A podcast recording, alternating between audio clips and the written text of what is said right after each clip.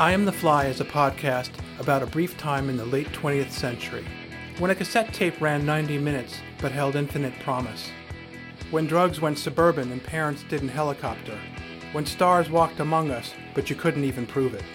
I Am the Fly, David Klein, guiding you through the pre digital past on a pair of warped wings. In episode 8, I meet Led Zeppelin in a dream sequence and an actual quantifiable reality. Things go much better in the dream sequence.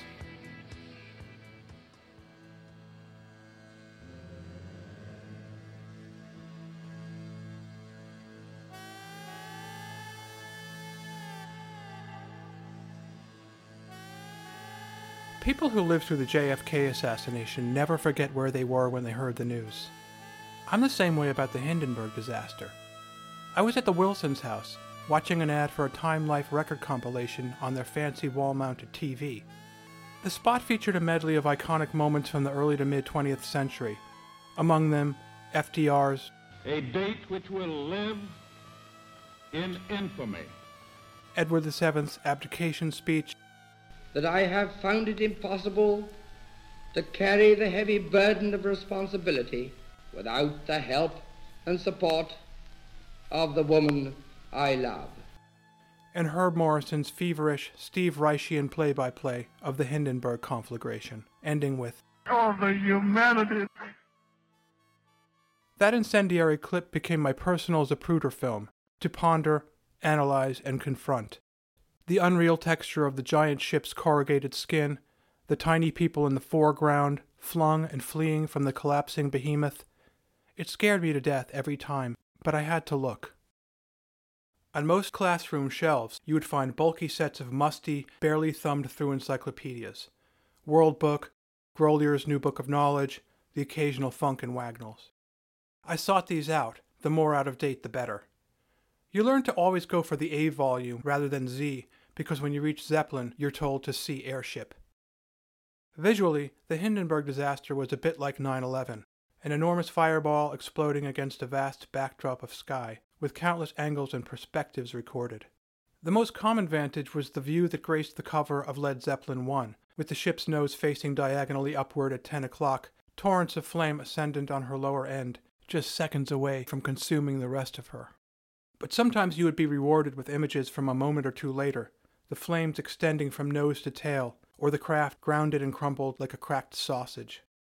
Once I saw Zeppelin's album covers, I knew the band's sound would be as vast and scarifying as the images I'd been obsessing over. In my major fantasy of this era, I'm trudging up Westervelt Avenue, guitar case in hand.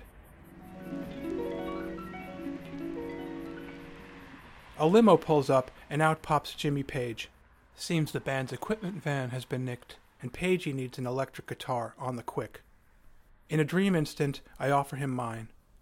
He takes it out of the case, unfurls the ten years gone lick, and reckons it's a pretty damn sweet guitar. Take it, I say. Yeah? A sly grin forming around his cigarette. You sure? Yeah, man. I, I can call you man, right? Sure you can. Alright. Take it, man. It's yours. And he does. There's no offer to hop in the limo and come hang backstage with the groupies or anything.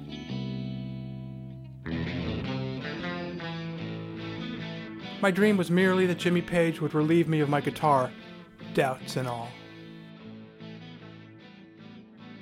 I bought physical graffiti with my bar mitzvah money. Not especially appropriate, given Robert Plant's 16 or so high pitched repetitions of oh, in In My Time of Dying. Yet Led Zeppelin's sixth studio album became an instant article of faith for me, whereas my bar mitzvah, a huge deal at the time, faded quickly from memory. Except for the bits about leprosy. Your Haftorah portion, which you chant at your bar mitzvah, is a function of the Hebrew calendar and thus a total crapshoot. You might get lucky and nab an epic good book yarn, which are rich and plentiful, or you could draw the short straw and get Leviticus 13, which reads like a page from an ancient dermatology treatise. I used to thumb through Dad's big green pediatrics textbook and gawk at shots of kids with rickets and scurvy and other awful afflictions, always with that creepy black rectangle over their eyes. My Haftorah portion could have passed for the words that appeared alongside these visuals, as written by a diagnostician with a certain biblical zeal. If the bright spot be white in the skin of his flesh, and in sight be not deeper than the skin, and the hair thereof be not turned white, then the priest shall shut up him that hath the plague seven days. Not exactly a Bible classic. Sure, I had a little money left over, but the true legacy of my bar mitzvah was physical graffiti. The draw began with the much labored over album sleeve. Through the windows of an East Village tenement building, you peered at iconic images from the 20th century Western tapestry. The Charles Atlas ad, a sepia Lee Harvey Oswald, the G Force test pilot with concave cheeks, Dorothy waking up in Kansas. You could change the configuration depending on which of the inner sleeve sides faced out, so it was interactive. Listed in pseudo ransom note fashion, even the song names invited contemplation. Nothing against custard pie, sort of a Zeppelinized Bo Diddley thing about this really hot chick who works in a bakery, or at least reminds one of a baked good if viewed at the right angle, which is a perfectly banging opener. But track two, The Rover, took me to the deep and profound place. Jimmy Page's solo was like a speech or a sermon, so stirring as to summon a weirdly intimate, quasi religious sense of connection to the music and to the rest of the world.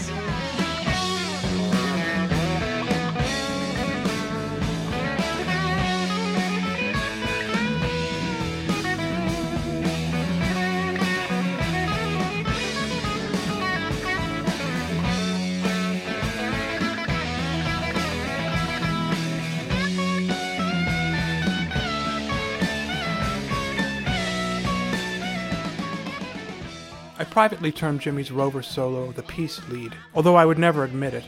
Not even to Tommy, certainly not to your average Zeppelin fan.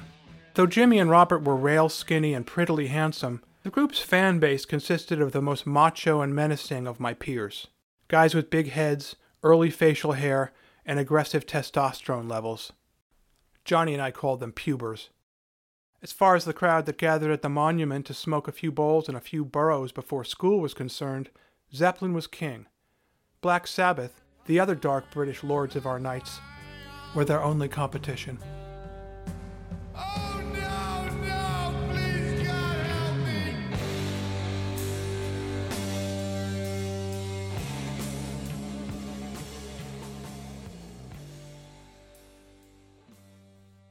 In my other major fantasy of the era, Mr. Rosnovsky is saying how one year a kid named Kippy Daly slouched so much he gave himself an advanced case of scoliosis and had to be committed to an iron lung following a series of painful experimental treatments, when a subatomic rumbling stops him in mid spiel. The wall holding the blackboard begins to crumble, and through it, on some kind of combination stage slash battering ram, comes Led Zeppelin, Marshall amps stacked high, volume deafening, in a revolutionary amalgam of rock and roll and demolition. Mr. Rosnovsky wets his pants and flees. School is canceled, and a massive, wholly inexplicable concert that no one will ever forget follows.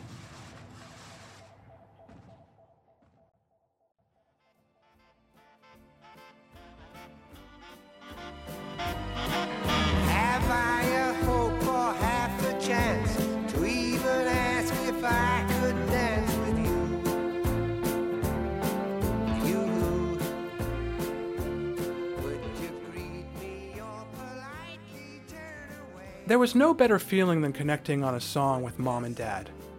In the car, when a good song would come on, mom would turn the volume up and we would listen as one. She got a particular hoot from songs that referenced previous musical eras.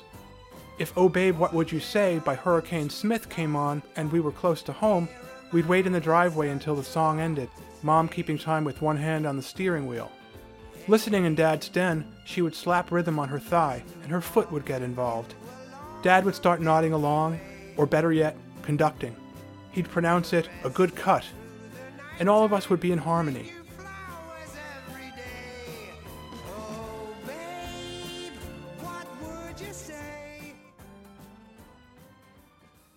Johnny and I were always on the lookout for songs they would like. The problem was, if the folks didn't like a song that you loved, they were blunt about it. So much so that it felt like a failure. Mom and Dad were not of the it's not my taste, but what do you like about it school of thought. In fact, they had several unshakable beliefs about pop music, mostly of the prohibitive sort. Thou shalt sing lyrics clearly. Thou shalt not be repetitive. Thou shalt not sing in a fluty soprano.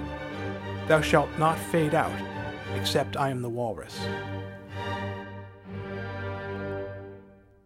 In retrospect, imagining I could persuade Dad to like my favorite band was an act of sheer blind optimism. Oh, I was crafty, starting him off with Bron-Yr-Aur, the brief, bewitching, unpronounceable instrumental on side three of Physical Graffiti.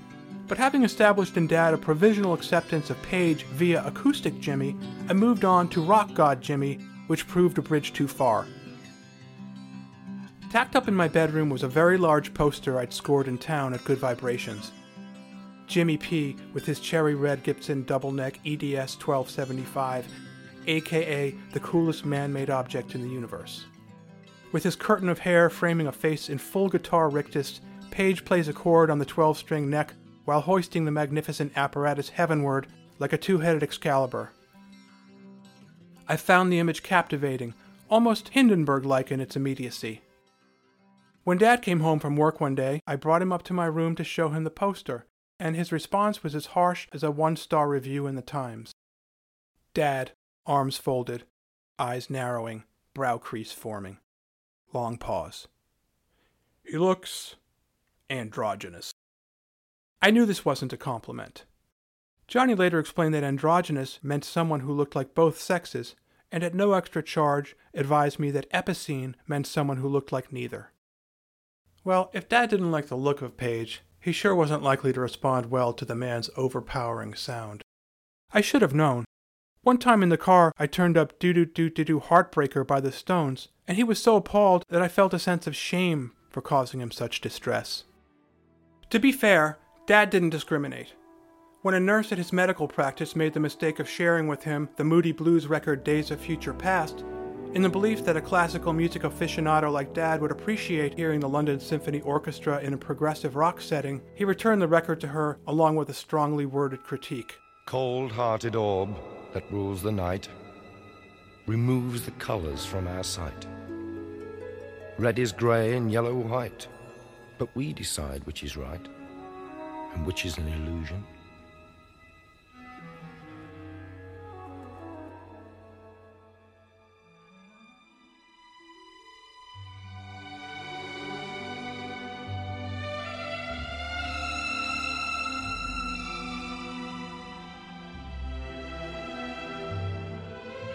Even as kids, we knew that Mr. Wilson across the street was suspect because he listened to Mantovani. Dad had a name for easy listening bird music. It was the lowest of the low, the toilet water of popular culture. He'd lose respect for you if he found out you listened to bird music. Music in the wrong hands, Dad seemed to suggest, could be so terrible that the proper response was revulsion and contempt, or at least a turned up nose. But I loved some of that terrible music without reservation. Knowing his feelings on the issue, I have to admit, I loved it a little bit more. And as much as I resented Dad's intransigence, I emulated him in my own way. Like the time my sister said her favorite band was the Ozark Mountain Daredevils. But you only know one song by them. How could they be your favorite? They just are. Name one other Ozark Mountain Daredevil song besides Jackie Blue. They're still my favorite group. That's impossible. You have to know more than one song for the band to be your favorite. Your favorite group is probably the Beatles. These days they call it mansplaining.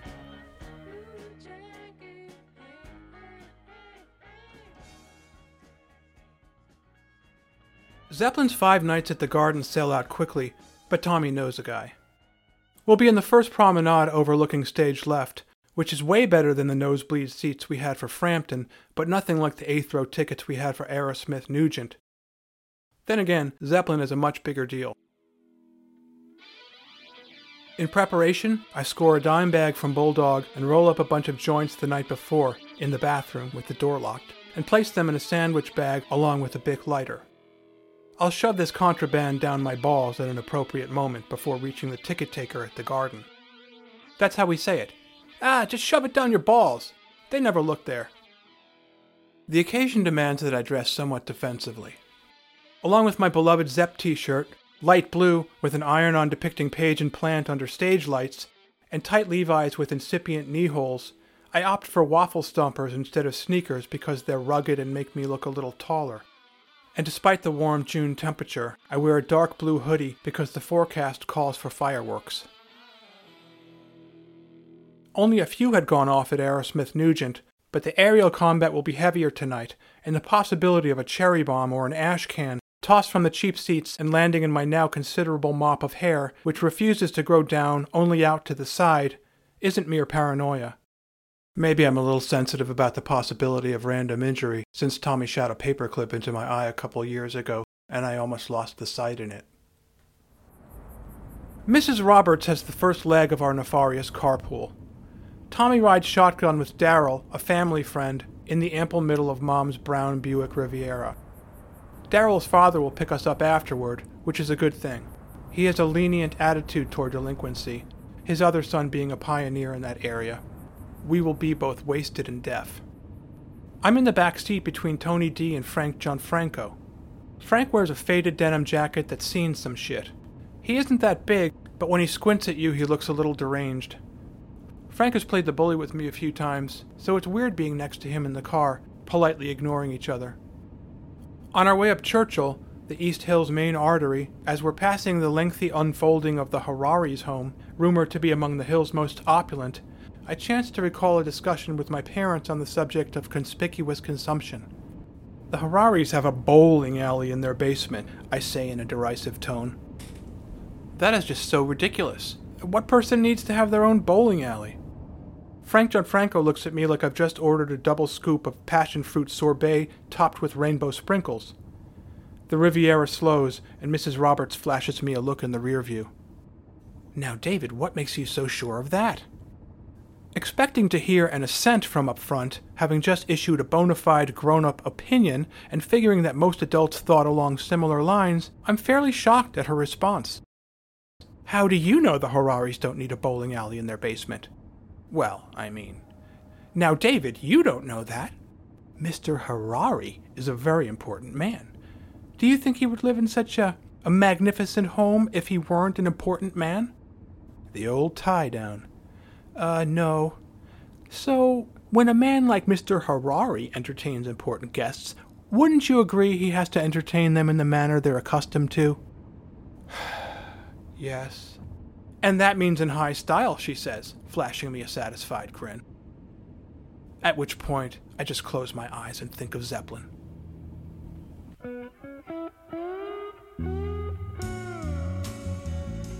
Dropped off, our pointed plastic contraband properly shoved to Ball's adjacency, we enter the garden and join the tribes for an evening with Led Zeppelin. Beer is flowing from the concessions, and IDs are not being checked. Flask shaped bottles that once held Southern comfort litter the men's room, which I'm relieved to get in and out of without any hassle from the scary looking jean vest wearing dudes getting absolutely annihilated in there instead of at their almost entirely unpoliced seats, for reasons I can't quite fathom. The combined smoke of 6,000 joints, 800 of them canoeing wildly, befogs the packed arena in an oppressive weather system of acrid dank. As the lights go down, it already feels like a free for all. At the storied Isle of Wight Festival in August 1970, Leonard Cohen addressed the gathered hundreds of thousands, saying, Could each of you light a match so that you'll sparkle like fireflies, each at your different heights? I would love to see those matches flare. Well, in the ensuing years, things have gotten seriously out of hand. Dave Marsh, writing in Newsday of the previous night's concert, said Zeppelin's entrance was greeted by, quote, an assault of fireworks that made the garden seem like Da Nang. Tonight is no different. I pull the strings of my hoodie a little tighter around my head and let the vorpal sword of the song remains the same, crush through my inhibitions, as clouds of commercial weed mix with flash powder and stage pyrotechnics, and everybody gets increasingly improbably high. Good evening, Vietnam.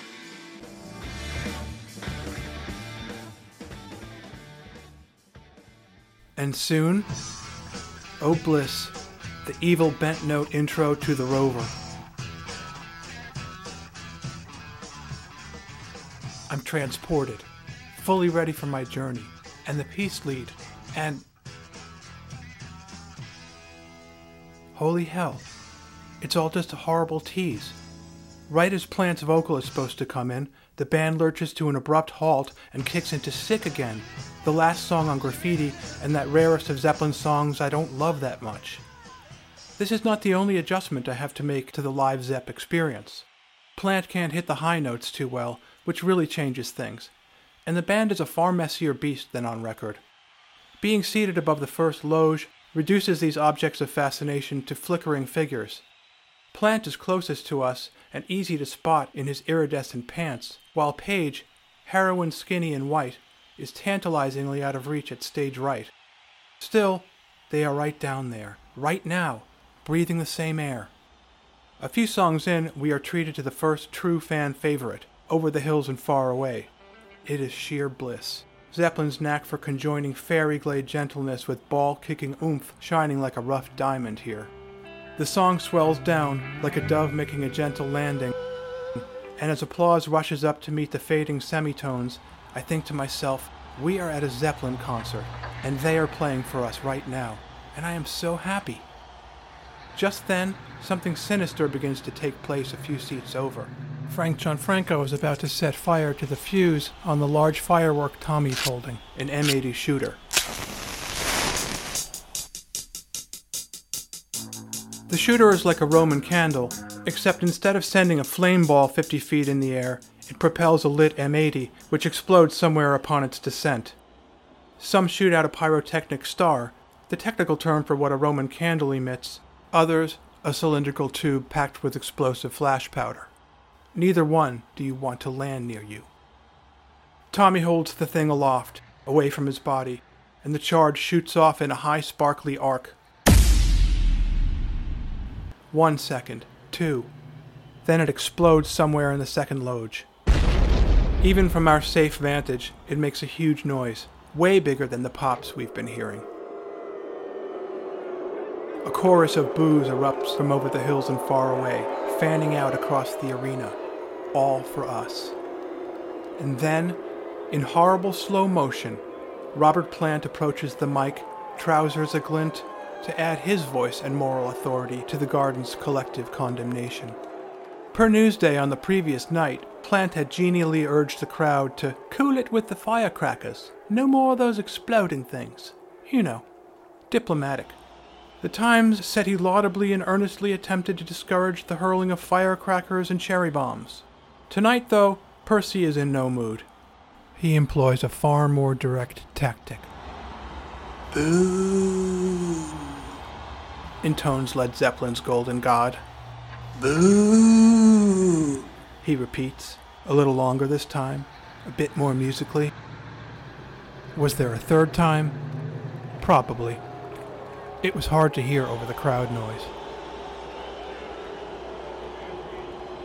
I'm in full hate now behind my hoodie, both to drown out the boos and to dissociate myself from my foolish friends, just in case a member of the Zepp faithful is moved to mete out a little mob justice, which would serve them right. Our drawn out moment of public ignominy ends with the grabby blues lick that opens Since I've Been Loving You. From here, Zeppelin covers an awful lot of ground. There's an acoustic set featuring John Paul Jones on triple neck guitar, Ten Years Gone, possibly the greatest Led Zeppelin song of them all, Bonzo's 20 minute drum solo, Moby Dick, and a thunderous Kashmir with trippy laser accompaniment. But the high intensity joint smoking and swigs from Tony D's wineskin have obliterated the possibility of further details. I should probably thank Tommy for making the incoming encore impossible to forget. The band returns to the stage for Whole Lotta Love, and another level of pandemonium is reached.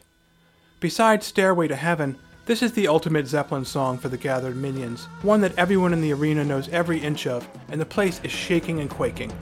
We're all on our feet and joining in, and it's almost corny, like those moments in synagogue where everyone stands up reflexively and sings the Shema. This is when Tommy and Frank break out the B game fireworks. Now, sparklers may lack explosive power, but Tommy's are no tepid store bought numbers that Grandma twirls on the 4th of July. These are supercharged, Carnival approved Brazilian sparklers that you can read under. Garden security descends quickly. Tommy and Frank are apprehended and hauled away, while the speedy Tony D, a local soccer legend, takes off with two in pursuit. Daryl and I don't know each other well, so when the lights go on after rock and roll, we're mostly silent except to share some Visine, the eye whitener of choice among teenage stoners. Millions ask for Visine and 100% relief. What more could you ask for?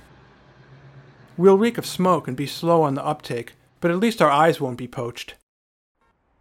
We reach the appointed spot to meet our ride, and as Daryl starts to make an excuse for Tommy and Frank's lateness, Dad waves him off. One of the cops interrogating the lads had ascertained who was responsible for picking them up and had come out to the car to explain the delay. Tony D shows up first, smirking at having escaped capture through superior athletic prowess.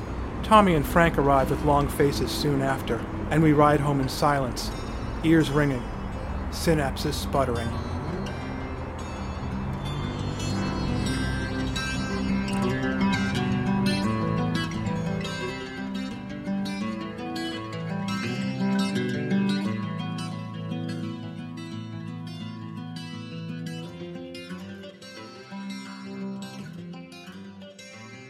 On the sixth and final night of Led Zeppelin's 1977 Madison Square Garden residency, Jimmy Page sustained minor injuries when a device tossed from the crowd exploded near his hand during Stairway. After leaving the stage in disgust, he eventually returned for the encore and soldiered on through the rest of the tour. I soldiered on too, in my way. I never took Tommy aside and called him on his willingness to injure people in pursuit of stupid kicks. He was surely guilty of in Dave Marsh's apt description, stupidity bordering on sadism. Yet, long after the eye incident, two eye surgeries, and our families becoming adversaries in a lawsuit, I continue to be weirdly proud that we'd remained the best of friends. Tommy may have learned nothing from all of it, but somehow that didn't bring him down in my eyes.